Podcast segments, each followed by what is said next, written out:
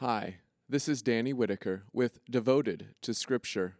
I'm reading through the Bible in a year and sharing my reading with you.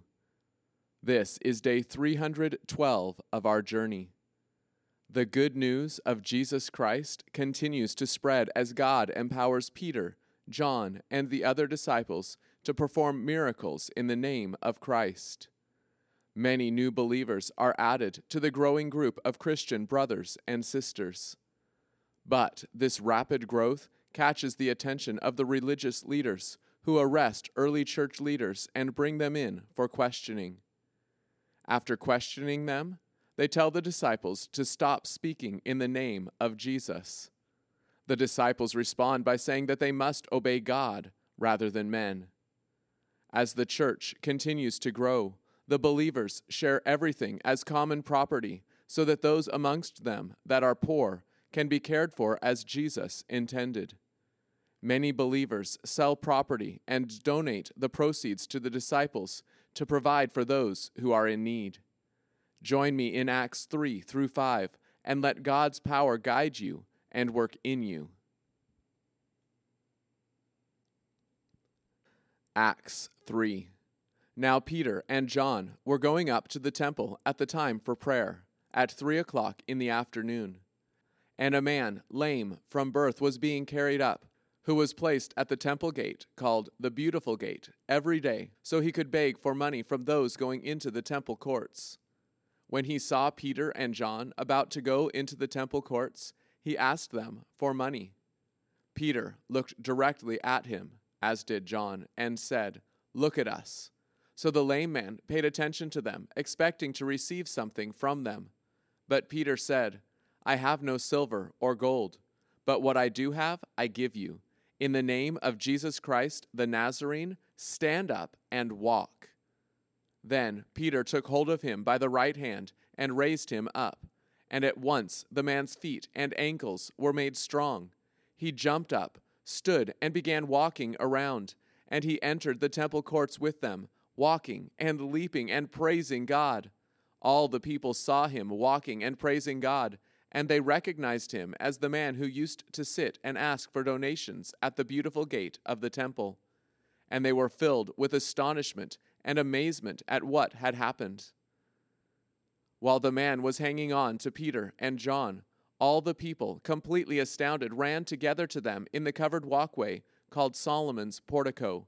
When Peter saw this, he declared to the people, Men of Israel, why are you amazed at this? Why do you stare at us, as if we had made this man walk by our own power or piety? The God of Abraham, Isaac, and Jacob, the God of our forefathers, has glorified his servant, Jesus, whom you handed over and rejected in the presence of Pilate, after he had decided to release him. But you rejected the holy and righteous one and asked that a man who was a murderer be released to you. You killed the originator of life, whom God raised from the dead. To this fact, we are witnesses. And on the basis of faith in Jesus' name, his very name has made this man, whom you see and know, strong. The faith that is through Jesus has given him this complete health in the presence of you all. And now, brothers, I know you acted in ignorance, as your rulers did too. But the things God foretold long ago through all the prophets, that his Christ would suffer, he has fulfilled in this way. Therefore, repent and turn back, so that your sins may be wiped out, so that times of refreshing may come from the presence of the Lord, and so that he may send the Messiah appointed for you, that is, Jesus. This one heaven must receive until the time all things are restored, which God declared from times long ago through his holy prophets. Moses said, The Lord your God will raise up for you a prophet like me from among your brothers. You must obey him in everything he tells you. Every person who does not obey that prophet will be destroyed and thus removed from the people. And all the prophets, from Samuel and those who followed him, have spoken about and announced these days. You are the sons of the prophets and of the covenant that God made with your ancestors, saying to Abraham, And in your descendants all the nations of the earth will be blessed. God raised up his servant and sent him first to you to bless you by turning each one of you from your iniquities. Acts 4. While Peter and John were speaking to the people, the priests and the commanders of the temple guard and the Sadducees came up to them, angry because they were teaching the people and announcing in Jesus the resurrection of the dead. So they seized them and put them in jail until the next day, for it was already evening. But many of those who had listened to the message believed, and the number of the men came to about 5,000. On the next day, their rulers, elders, and experts in the law came together in Jerusalem. Annas, the high priest, was there, and Caiaphas, John, Alexander, and others who were members of the high priest's family. After making Peter and John stand in their midst, they began to inquire, By what power or by what name did you do this? Then Peter, filled with the Holy Spirit, replied, Rulers of the people and elders, if we are being examined today for a good deed done to a sick man, by what means this man was healed, let it be known to all of you and to all the people of Israel that by the name of Jesus Christ the Nazarene, whom you crucified, whom God raised from the dead, this man stands before you healthy. This Jesus is the stone that was rejected by you, the builders, that has become the cornerstone. And there is salvation in no one else, for there is no other name under heaven given among people by which we must be saved. When they saw the boldness of Peter and John, and discovered that they were uneducated and ordinary men, they were amazed and recognized these men had been with Jesus. And because they saw the man who had been healed standing with them, they had nothing to say against this. But when they had ordered them to go outside the council, they began to confer with one another, saying, What should we do with these men? For it is plain to all who live in Jerusalem that a notable, miraculous sign has come about through them, and we cannot deny it. But to keep this matter from spreading any further among the people, let us warn them to speak no more to anyone in this name. And they called them in and ordered them not to speak or teach at all in the name of Jesus. But Peter and John replied, Whether it is right before God to obey you rather than God, you decide. For it is impossible for us not to speak about what we have seen and heard. After threatening them further, they released them for they could not find how to punish them on account of the people, because they were all praising God for what had happened. For the man, on whom this miraculous sign of healing had been performed, was over forty years old. When they were released, Peter and John went to their fellow believers and reported everything the high priests and the elders had said to them. When they heard this, they raised their voices to God with one mind and said, Master of all, you who made the heaven, the earth, the sea, and everything that is in them, who said by the Holy Spirit, through your servant David, our forefather, Why do the nations rage, and the peoples plot foolish things? The kings of the earth stood together, and the rulers assembled together against the Lord and against his Christ. For indeed, both Herod and Pontius Pilate, with the Gentiles and the people of Israel, assembled together in this city against your holy servant Jesus, whom you anointed, to do as much as your power and your plan had decided beforehand would happen. And now, Lord, pay attention to their threats and grant to your servants to speak your message with great courage, while you extend your hand to heal and to bring about miraculous signs and wonders through the name of your holy servant Jesus.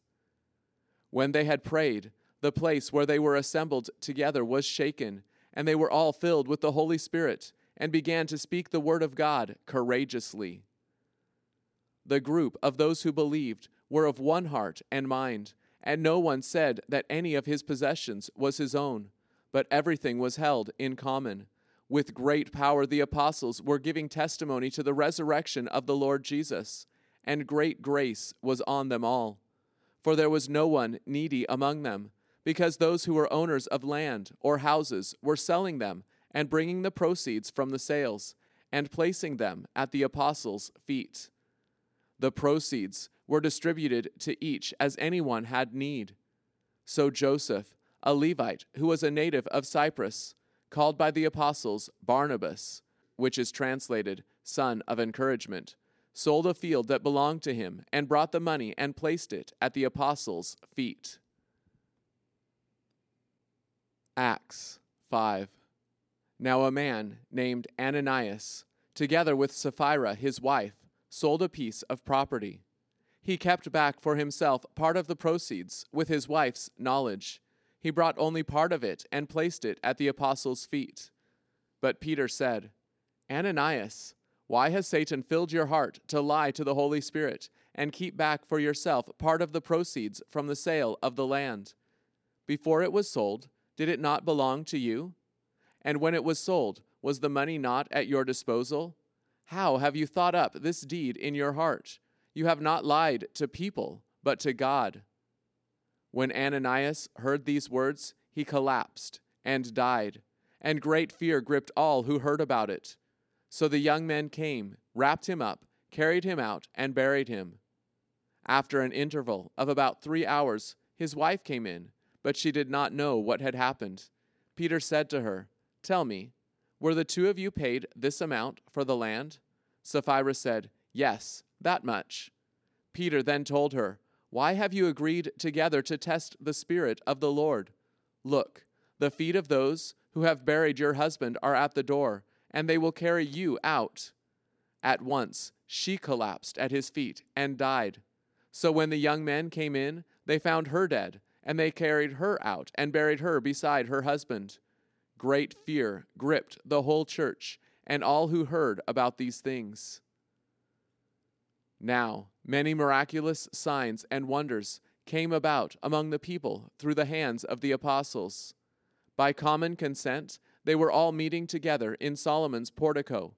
None of the rest dared to join them, but the people held them in high honor.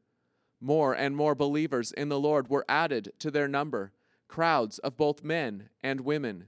Thus they even carried the sick out into the streets and put them on cots and pallets, so that when Peter came by, at least his shadow would fall on some of them. A crowd of people from the towns around Jerusalem also came together, bringing the sick and those troubled by unclean spirits. They were all being healed. Now the high priest rose up, and all those with him, that is, the religious party of the Sadducees and they were filled with jealousy. They laid hands on the apostles and put them in a public jail. But during the night, an angel of the Lord opened the doors of the prison, led them out, and said, Go and stand in the temple courts, and proclaim to the people all the words of this life. When they heard this, they entered the temple courts at daybreak and began teaching. Now, when the high priest and those who were with him arrived, they summoned the Sanhedrin, that is, the whole high council of the Israelites, and sent to the jail to have the apostles brought before them. But the officers who came for them did not find them in the prison, so they returned and reported. We found the jail locked securely, and the guards standing at the doors. But when we opened them, we found no one inside. Now, when the commander of the temple guard and the chief priests heard this report, they were greatly puzzled concerning it, wondering what this could be. But someone came and reported to them Look, the men you put in prison are standing in the temple courts and teaching the people. Then the commander of the temple guard went with the officers and brought the apostles without the use of force, for they were afraid of being stoned by the people. When they had brought them, they stood them before the council, and the high priest questioned them, saying, we gave you strict orders not to teach in this name. Look, you have filled Jerusalem with your teaching, and you intend to bring this man's blood on us. But Peter and the apostles replied, We must obey God rather than people. The God of our forefathers raised up Jesus, whom you seized and killed by hanging him on a tree. God exalted him to his right hand as leader and Savior to give repentance to Israel and forgiveness of sins. And we are witnesses of these events, and so is the Holy Spirit, whom God has given to those who obey him. Now, when they heard this, they became furious and wanted to execute them. But a Pharisee, whose name was Gamaliel, a teacher of the law who was respected by all the people, stood up in the council and ordered the men to be put outside for a short time. Then he said to the council, Men of Israel, pay close attention to what you are about to do to these men. For some time ago, Theudas rose up, claiming to be somebody, and about 400 men joined him. He was killed, and all who followed him were dispersed, and nothing came of it. After him, Judas the Galilean arose in the days of the census and incited people to follow him in revolt. He too was killed, and all who followed him were scattered. So in this case, I say to you, stay away from these men and leave them alone, because if this plan or this undertaking originates with people, it will come to nothing. But if it is from God, you will not be able to stop them, or you may even be found fighting against God. He convinced them, and they summoned the apostles and had them beaten. Then they ordered them not to speak in the name of Jesus and released them. So they left the council rejoicing because they had been considered worthy to suffer dishonor for the sake of the name. And every day, both in the temple courts and from house to house, they did not stop teaching and proclaiming the good news that Jesus was the Christ. Thank you for joining me on our shared walk through Scripture today. Devotion to Scripture doesn't begin and end here. My prayer is that you will be encouraged to dig deeper and spend some additional time in God's Word today. If you're looking for a great place to start, check the episode description where you will always find a few key verses from the day's reading to reflect on further. I'd love to hear from you. How is God using this podcast to help you grow? How can I be praying for you? Email me at devotedtoscripture at gmail.com. It's amazing seeing a passage come alive as we understand its place in the whole story of the Bible. Knowing and ultimately being a part of that story is the most important undertaking of your life. Join me tomorrow to continue the journey. Be devoted to Scripture.